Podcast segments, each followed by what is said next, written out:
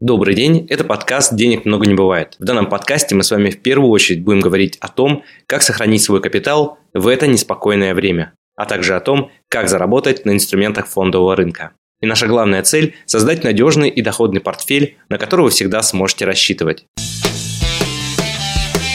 В сегодняшнем выпуске мы обсудим с вами тему, во что же инвестировать в 2023 году. 2022 год прошел под эгидой неопределенности, мягко говоря. И военная операция, и резкое повышение ставок, и многие другие события, которые потребовали срочной перестройки портфелей, и более того, многие сменили даже саму локацию проживания по разным причинам. Но, тем не менее, это так или иначе отразилось на активах, включая блокировку активов в НРД, Clearstream. Э, вообще, вся эта система финансовой индустрии стала под большой вопрос, насколько ей можно доверять и насколько можно этим пользоваться. Сейчас мы видим первые признаки того, э, как как происходит оттепель в этом направлении. Clearstream уже заявил о том, что позволит выйти российским инвесторам. Но главная часть, основная, конечно, она находится все-таки в Евроклире. Это депозитарий, который подведомствен бельгийскому Минюсту. И от него, конечно, тоже ждем подобного рода шагов в 2023 году. Э, чтобы понять, э, во что стоит инвестировать в 2023 году, на что будет спрос и как нам поменять свой портфель таким образом, чтобы получить какой-то максимальный оптимальный эффект с точки зрения риска и доходности, давайте еще раз коротко пройдемся по тем вызовам, которые у нас э, вот есть на кону, накануне 2023 года. Первое, конечно, это меняющийся макроэкономический ландшафт и политический ландшафт в том числе. Это и противостояние США-Китай. Оно никуда не ушло, оно продолжается и время от времени будет выходить на первый план.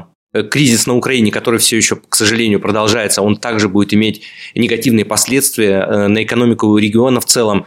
В большей степени на себе это будет ощущать Евросоюз, уже ощущает в виде высокой инфляции, роста цен на энергоносители и все последующие проблемы, которые будут накапливаться как снежный ком. В сегодняшнем подкасте мы разберем, как это можно будет использовать, в какой форме, на что обратить внимание и, главное, когда.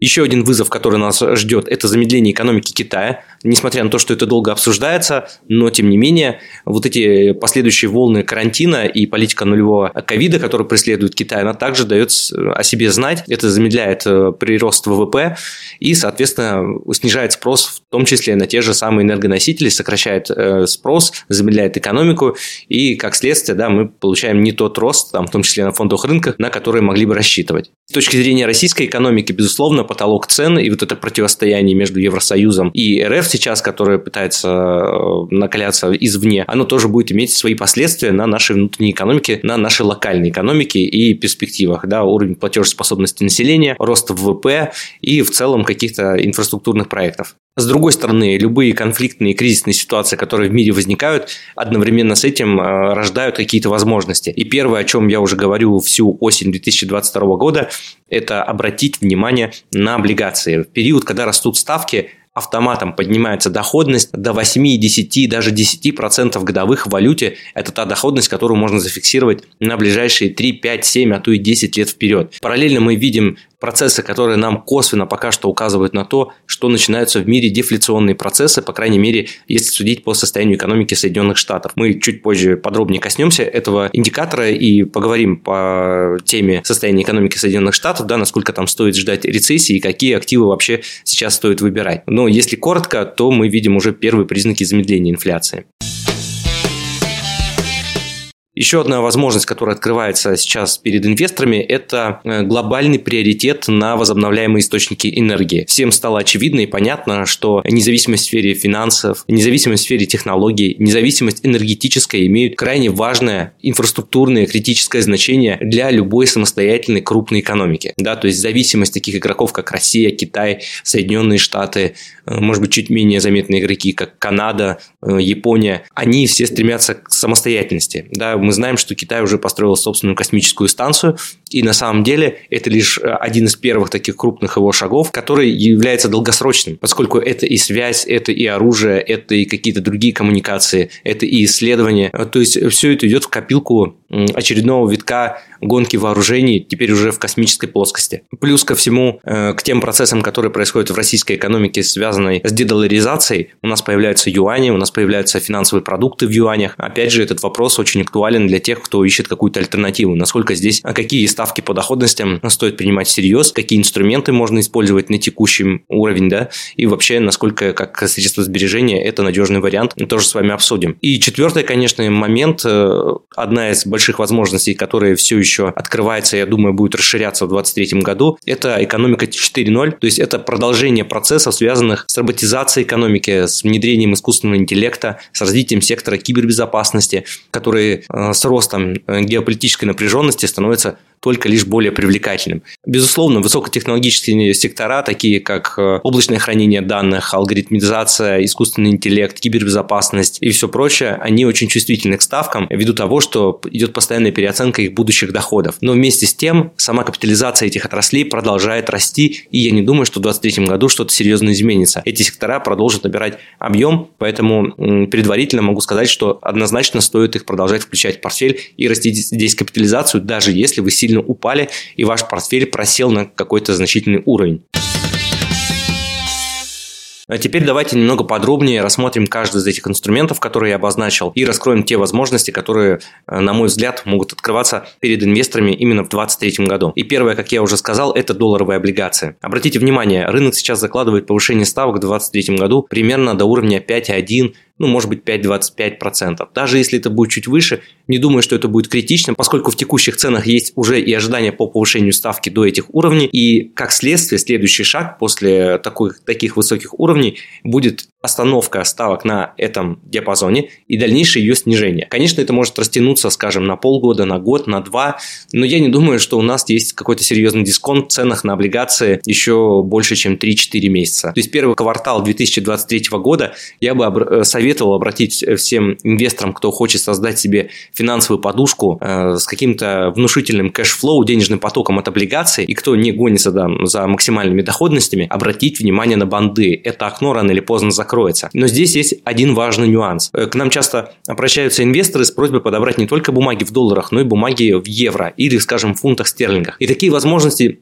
тоже есть на рынке, и даже доходности там сейчас выглядят совсем неплохо. На фоне э, ставки ЕЦБ, которая сейчас, наконец, 2022 года составляет порядка 2,5%, мы видим доходности по евровым бумагам на уровне 5, там, 5,5%. Но при этом я не могу сказать, что это вызывает у меня какой-то сильный интерес или как-то сильно уж возбуждает да, с точки зрения доходности. Да, 5, 5,5 для бумаг в евро это выглядит неплохо. Тем более мы все помним, что год-два назад вообще приходилось доплачивать за сбережения, которые находились там в швейцарских банках. Но, во-первых, сейчас швейцарские банки относительно являются недружественными э, для российских резидентов тем более. Во-вторых, я считаю, что Европейскому центральному банку поднимать ставку надо гораздо более решительно, потому что инфляция в Евросоюзе достаточно высокая, там выше 5-6%. С той ключевой ставкой, которая есть сейчас, этого явно недостаточно. Она должна быть значительно выше, чтобы замедлить инфляцию инфляцию. Но в условиях, когда цены на нефть растут, и вы вводите постоянно санкции против Российской Федерации, вы сами себя загоняете в угол, по большому счету, поскольку долги стран Евросоюза, они в среднем по Евросоюзу колеблются около 100% от ВВП, то есть это достаточно весомая долговая нагрузка. Для понимания, у РФ она составляет примерно 13% да, от бюджета. У стран ЕМ, таких как Бразилия, Мексика, она колеблется там в районе 40-47% э, по Мексике, у Бразилии чуть выше, там ближе к 80%. Э, другие страны, типа Колумбии, там еще меньше на, нагрузка будет. Ну, я просто к тому, что есть страны развивающиеся, которые ведут гораздо более осторожную политику в плане долгов, чем Евросоюз. Они, конечно, всегда рассчитывают на то, что им из океана помогут. Соединенные Штаты там либо какой-то в части военных расходов, либо они рассчитывают на экономику Франции, Германии.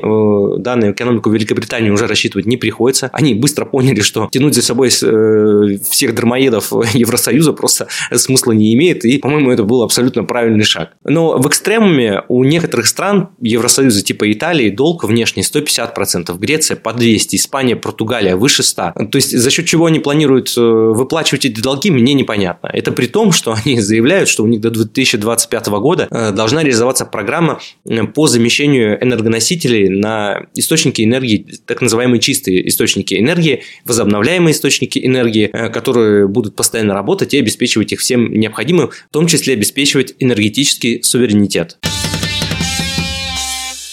На мой взгляд, чтобы справиться одновременно со всеми этими проблемами, нужно как минимум договориться с Россией и добиться низких цен на энергоносители. Тогда еще может что-то измениться, либо как минимум пройти плавно. Но даже в этом случае, э, вот мы видим пример Греции, да, там по 200%. Ну, давайте рассматривать страны Евросоюза как компании. То есть, в целом для компании комфортная долговая нагрузка – это примерно 2-3 EBITDA. Ну, то есть, если мы говорим в разрезе какой-то конкретной страны, то 200-300% еще потянуть можно. Но рано или поздно они, конечно, должны упереться в какой-то потолок, несмотря на то, что евро является одной из резервных валют, то есть в целом там порядка 10-15% от всех валют в мире евро занимает примерно такую долю, поэтому э, они могут, конечно, рассчитывать на то, что у них получится рефинансировать займы, да, где-то привлекать, тем более ставка сейчас выросла, это ну, дает какую-то инвестиционную привлекательность для внешних инвесторов, но тем не менее экономика региона откровенно говоря, стагнирует. Поэтому у меня большие вопросы э, там, таким секторам экономики, как производство, допустим, в Евросоюзе. Э, да, безусловно, там какой-то потребительский сектор или фармацевтика, медицина, они будут оставаться на плаву, там достаточно высокая маржинальность, и в целом это не то, на чем люди экономят, как бы там ни было плохо и с точки зрения покупательной способности. Но что касается развития, я не думаю, что там будет какой-то серьезный рост. То есть пару процентов ВВП в год, если Евросоюз может сохранить на ближайшие 3-4 года, я думаю, это для них будет прям потолок. А, но с точки зрения инвестиций, если мы рассматриваем облигации в евро, я считаю просто рано. Э, тем более, э, знаете, там есть банки, Credit Suisse, типа э, там Deutsche Bank. Это огромные финансовые машины с такими долгами, с непонятным качеством кредитного портфеля, и у них есть субординированные облигации. Часто они предлагают высокую доходность, и наши российские резиденты, находясь в Евросоюзе, на них прям смотрят с аппетитом, о, какая, не, какая хорошая доходность в евро. Но я вас спешу успокоить, и я думаю, что не стоит этого делать. Такие долги, на мой взгляд, в текущей ситуации должны оцениваться примерно в 55-60% от номинала, только на этих уровнях они могут быть оправданы с точки зрения риска. И это не значит, что я бы рекомендовал их купить по этим ценам, но это как минимум был бы сигналом к тому, что тот риск, который они в себе несут, был бы, по крайней мере, оправдан доходностью. С точки зрения принятия решений, конечно, лучше принимать это решение в моменте, когда это реально произойдет. Но на сегодняшний день я не вижу, чтобы рынок закладывал э, существенное повышение ставки Европейским центральным банком. То есть вот да, 2,5%, может быть там 3-3,5%, но пока что, видимо, инвесторы не ожидают серьезного какого-то повышения ставок в Евросоюзе, видимо, не очень верят в то, что это возможно на фоне высоких цен на энергоносители. Ну, потому что, откровенно говоря, два этих фактора – это ключевые факторы давления на европейскую экономику. Поэтому чуть позже, думаю, мы сможем вернуться к бумагам в евро, к фунтам в том числе, поскольку там тоже не очень быстро поднимаются ставки. Поэтому пока что бумаги в долларах, еврооблигации в долларах, э, на мой взгляд, представляют наилучший, наибольший интерес.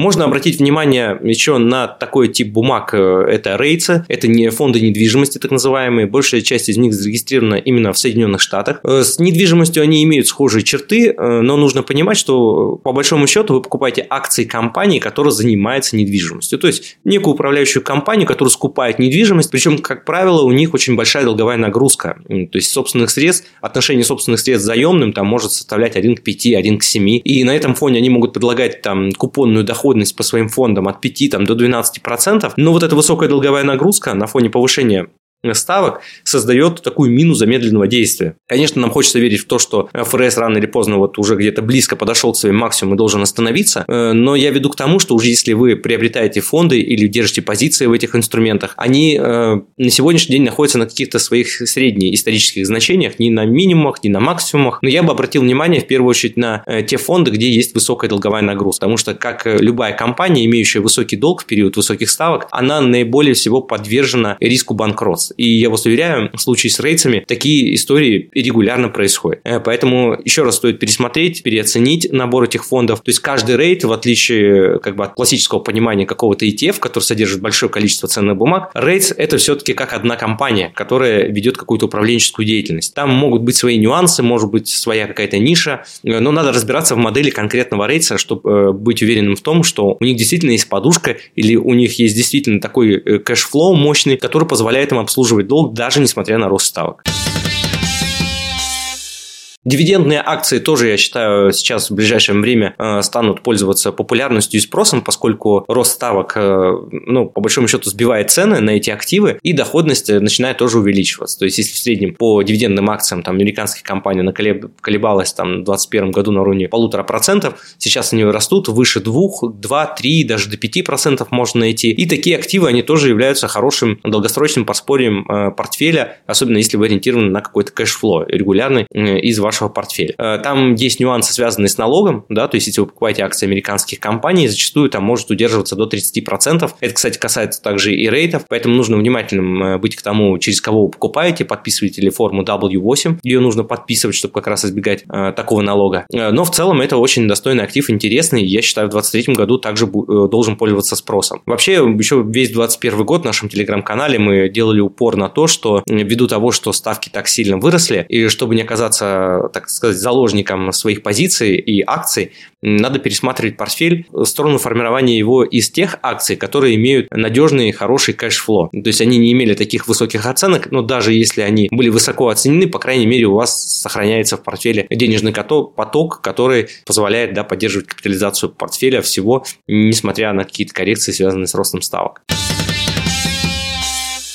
Если вы относитесь к разряду тех инвесторов, кто предпочитает использовать депозиты и краткосрочные облигации, э, то в целом, э, находясь в депозитах, идея тоже может сработать. Но если вы пошли по этому пути, э, то лучше, я думаю, стоит рассматривать на текущий момент краткосрочные депозиты по 2-3 месяца и каждый раз перекладываться, поскольку ставки еще не находятся на максимальных уровнях, поэтому каждый новый депозит, думаю, будет предлагать вам все более и более лучшие условия. Но проблема заключается в том, что долгосрочные депозиты, даже в тот момент, когда ставки вы почувствуете уже подойдут своим максимум, банки, как правило, не предлагают. Но, по крайней мере, в России, вот когда ставки очень резко задираются, банки уже научились да, предлагать максимум на полгода какие-то там э, суперсладкие предложения, условия, ставки. Но через полгода очень быстро откатываются обратно для того, чтобы инвесторам да, не платить вот этот максимум. Хотя я помню 2009, 2011 год, 2014 даже, когда ставка резко поднималась у Центрального банка, э, то банки физлицам предлагали высокие ставки на 2-3 года вперед. И это, конечно, было очень интересно для вкладчиков да, фиксировать такие такие условия. Но теперь уже банки научились, и как только происходит всплеск э, такой ключевой ставки, то банки предлагают такие ставки лишь на ближайшие 3-6 месяцев, потому что понимают, что э, центральный банк дает вполне понятные ориентиры и говорит о том, что это лишь временная мера. Вот, поэтому если такое происходит, то лучше, конечно, если вы консервативный умеренный инвестор, лучше покупать облигации. Они как минимум позволяют вам зафиксировать эти условия на ближайшие там 3-5 лет. Еще один важный вопрос, который часто задают инвесторы, это о том, в каком состоянии сейчас находится мировая экономика. Когда я отвечаю на этот вопрос, то, как правило, конечно, ориентируюсь на состояние экономики Соединенных Штатов. Это как основная эталонная экономика для всего мира, поскольку от того, что происходит в экономике Соединенных Штатов, как правило, зависит очень многое и что будет происходить в экономиках других стран. В частности, на рынке евробандов так уж особенно. Так вот, если смотреть на основные макроэкономические индикаторы по Соединенным Штатам, это инфляция, уровень безработицы, то здесь все находится в относительной норме то есть, да, инфляция есть, но она замедляется. Есть первые признаки. ФРС поднимает ставку, все делает в классическом э, стиле. На мой взгляд, это ну, вполне оправданное явление. Есть у нас уровень безработицы, который на относительно комфортном уровне, там от 3 до 5 процентов, никаких перегибов ни в одну, ни в другую сторону. Более того, у многих были опасения, что искусственный интеллект э, вытеснит с рынка вообще рабочую силу, да и что мы все будем делать? Просто так будем получать деньги, там типа как безусловный базовый доход. Но нет, мы видим, что количество рабочих мест на самом деле растет быстрее э, и опережает опережает этот рост, чем рост э, зарплат, который сейчас происходит. То есть, да, с одной стороны, рост зарплат – это очередной вклад в инфляцию, но с другой стороны, рост ставок как раз немного этот э, холодный душ на рынке делает, и инфляция постепенно замедляется. Есть еще один фактор, который очень сильно беспокоит многих инвесторов, это потолок госдолга, который постоянно в Соединенных Штатах растет. Но здесь э, я хочу сказать, что да, безусловно, постоянно растущий госдолг – это вообще не норма. И так не должно быть. Нормальная экономика должна его постепенно гасить. Но так уж мы все устроены, да, что всегда проще напечатать, чем проводить какие-то реформы сложные, там, повышать производительность труда. Все это сложно. Гораздо проще занять денег. Вот как Греция. 200% долга, но зато рабочий день по 4 часа в день. Ну, это, конечно, просто бред. В Америке такого нет, там э, рабочий день более продолжительный, и за эффективность все-таки больше борются, но тем не менее долг растет. Это не проблема, если э, ваша валюта является основной для всего мира, и больше 80% там, процентов операций, больше 60% процентов валют во всем мире да, используют ее как в качестве резервной. Э, поэтому у Соединенных Штатов, да, есть такая возможность постоянно печатать там деньги, постоянно занимать, поскольку к вам есть постоянное доверие. Вот, то есть, да, рано или поздно, наверное, это должно измениться, но для этого должно произойти как минимум одна вещь, это должна появиться какая-то альтернативная валюта, которой можно, могли бы все доверять. То есть криптовалюты пока что такой валютой я не рискну назвать, поскольку э, ну, к их ценообразованию и их формированию, концентрации и регулированию тоже есть очень много вопросов.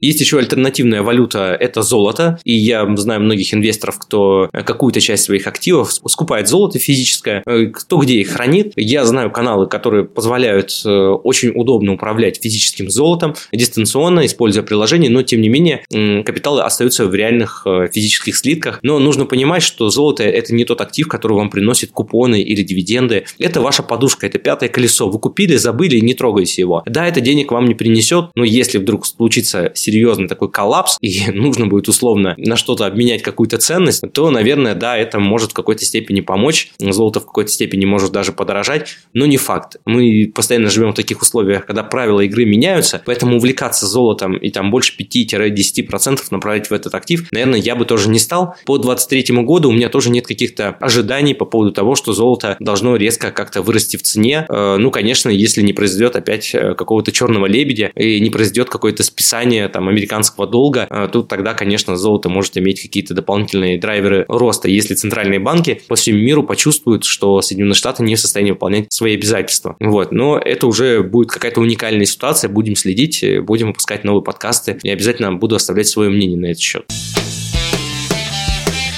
Если вы не готовы как инвестор принимать на себя рыночные колебания в цене, э, несмотря на то, что облигации предлагают регулярный купонный доход, но все-таки тело этих облигаций тоже может меняться. Я очень рассчитываю на то, что в 2023 году мы увидим значительный рост в ценах э, по облигациям, поскольку ставки уже будут на своих максимумах, либо даже начнут какое-то снижение, либо у рынка уже сформируются ожидания по снижению ставок. На самом деле для изменения котировок на ценные бумаги достаточно изменения ожиданий, а не самой конъюнктуры или изменения ставок. То есть все происходит на фоне того, что ожидают участники рынка в будущем. Поэтому как только большая часть инвесторов почувствует, что ФРС может смягчить свою политику, то они тут же начнут более агрессивно скупать более агрессивные инструменты, акции, акции роста, более долгосрочные бумаги, потому что будут понимать, что пока ставки снижаются, капитализация будет расти. Здесь просто работает формула да, оценки там, тех или иных активов. Поэтому я рекомендую использовать это заранее, а не ждать, когда вот этот момент произойдет. Но, допустим, ваша финансовая ситуация сейчас сложилась таким таким образом, что любые колебания в цене для вас просто неприемлемы. Либо ввиду того, что вы более консервативный инвестор и этого не допускаете, либо ввиду того, что у вас есть планы на эти деньги и вам нужны какие-то более ликвидные средства с какой-то более прогнозируемой, может быть, даже меньшей доходностью. И на самом деле рынок предлагает такие инструменты. Вот на сегодняшний день, да, мы видим такой актив, как стейблкоины. Это криптовалюта, привязанная к каким-то твердым валютам, типа доллара, USDT, например. Вот если сейчас размещать денежные средства в стратегии, связанные с USDT, э, со стейблкоинами, инвестор может получать гроз доходность примерно от 10 до 12%. Есть, конечно, свои комиссии за подобную стратегию, но главное, что ликвидность таких стратегий, она находится на уровне квартала. То есть в рамках квартала всегда можно деньги забрать без каких-либо потерь